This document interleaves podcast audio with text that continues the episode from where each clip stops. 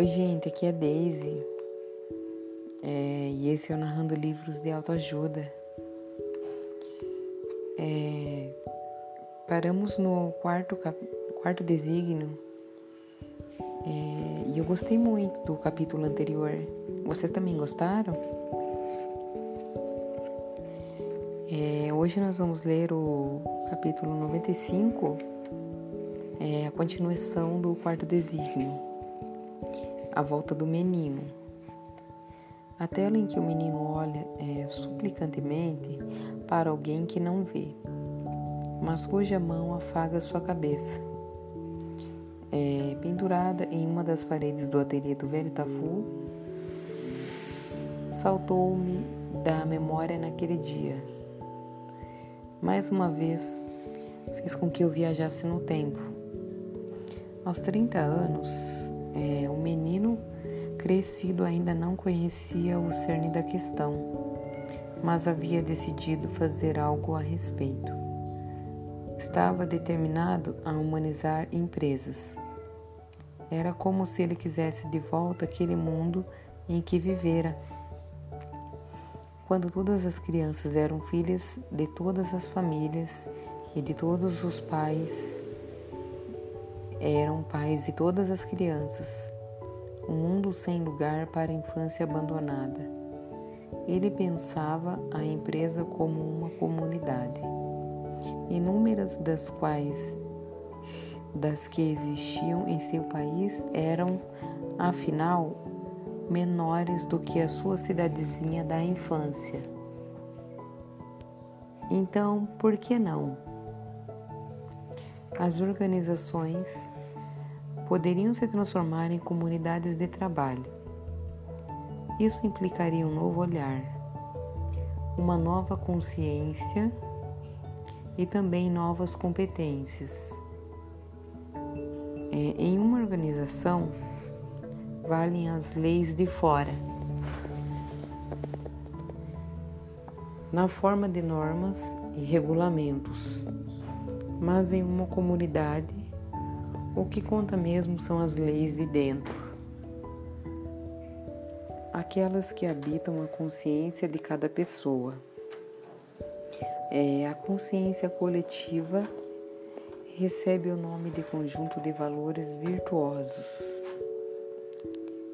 É, nas organizações, pouco se conversa e quando isso acontece, é sempre a respeito de coisas os pedidos, as vendas, é, o faturamento, os boletos, a produção, as máquinas, a mercadoria, os estoques, as devoluções, o sistema, os relatórios, o orçamento, as metas.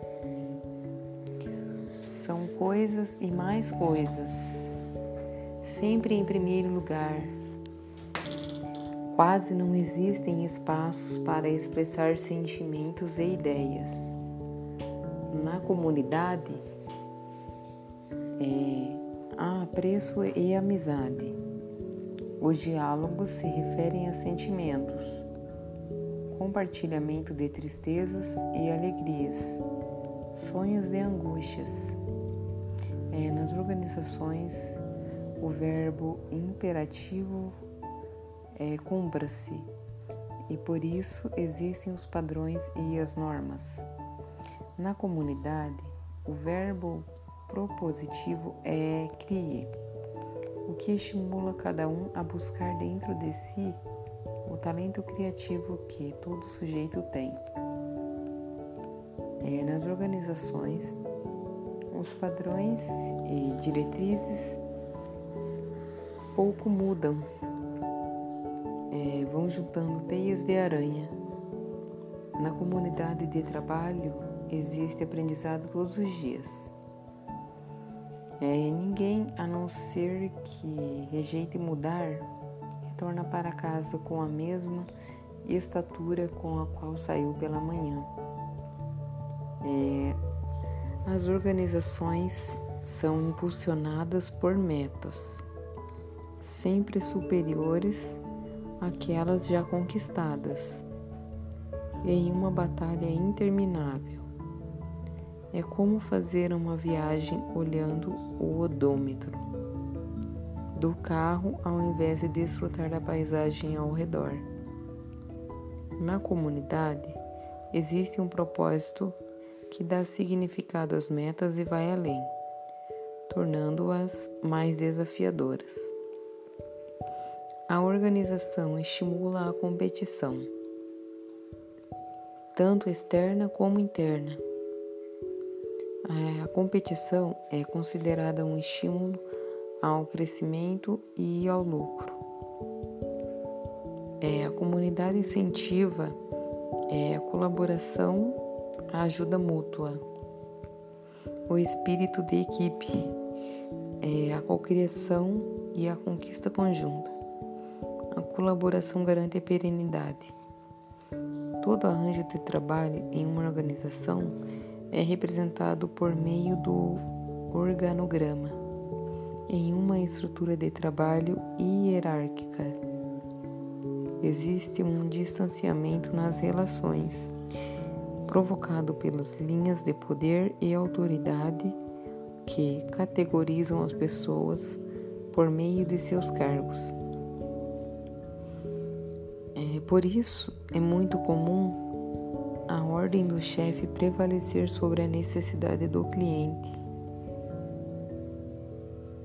É, na comunidade, contam mais as relações humanas, de maneira que os cargos e funções são secundários.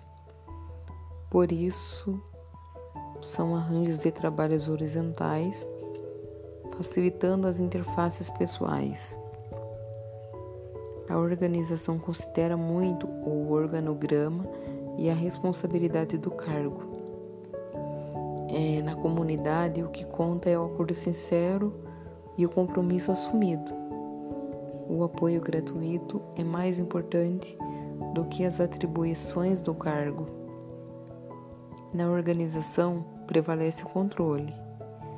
Na comunidade, o essencial mesmo é a confiança. Como lembrar os primórdios dos melhores negócios feitos com o aval do fio do bigode. É um menino ainda presente no homem adulto reconhece que são dois mundos diferentes, dois habitats. Assim, é, debate pronto, reflexões aprofundadas. Perguntou a si mesmo: em qual deles gostaria de viver? Na organização ou na comunidade de trabalho, em um lugar regido por valores ou por normas e procedimentos. É as leis de dentro ou as leis de fora. Uma comunidade impulsionada por um propósito ou uma organização arrastada por uma meta ainda que trabalhasse em uma organização,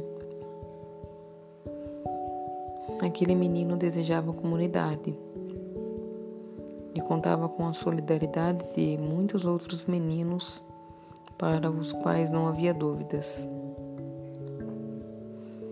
É, preferiam a comunidade de trabalho que permitiam a eles ser o que verdadeiramente eram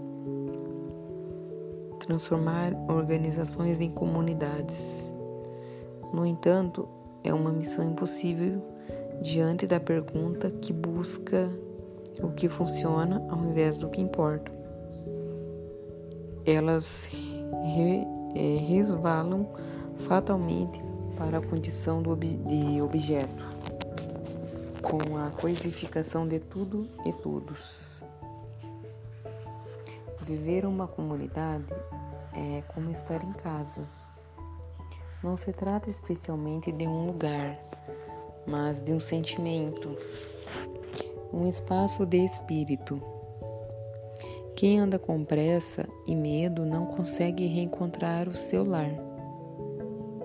Lar precisa de tempo, atenção e dedicação.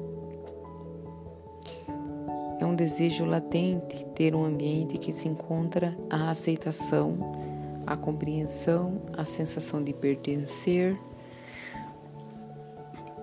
o afeto, um ambiente de confiança em que o acolhimento é uma certeza tamanha que a gente pode se entregar, porque jamais será um ser estranho, mas sim aguardado por alguém, em que alegria e pesar são partilhados mutuamente, em que é possível ser como realmente se é, e que se pode crescer inexoravelmente, pois fincou-se raiz em solo bom. Toda empresa deveria se perguntar o que pode fazer para que as pessoas se sintam em casa, ali. Será possível se o ambiente for mais parecido com uma comunidade do que com uma organização? Uma comunidade só se torna um lar para nós quando está impregnado de amor e faz aflorar algo que é maior do que ela e perfeitamente possível, quando se quer que assim seja. O menino, mergulhado em reflexões, sentia saudade do lar, com suas fragrâncias, paladares, sons e músicas festas e celebrações. Lar é uma palavra que desperta nostalgia por um lugar onde se pode sentir em casa, sem que sem quem ser quem realmente se é, sentir acolhimento e amor, estar em contato com as suas raízes Lar lembra infância. Infância lembra lar. E na medida em que o menino dentro do adulto se tornou um nômade, deportado de sua infância, estava sempre querendo retornar ao lar, principalmente quando olhava ao redor e não se reconhecia no mundo em que vivia talvez por ter começado a trabalhar muito cedo. Parte de sua meninice continuou pulsando dentro dele, e essa criança livre mantinha o desejo de voar. E finalizamos mais uma parte da leitura. esse capítulo eu achei muito interessante. É, quero deixar uma observação. É, família, ela não precisa ser de sangue para ser de coração, né, gente? Muitas vezes temos amigos, ou amigas e que não são de sangue, mas que nos acolhem e nos aceitam como nós somos e que são muito mais do que um irmão que é um membro da nossa família. É, faz muito sentido para mim Faz sentido para vocês também? Então, até o próximo podcast. Um beijo e tchau, tchau.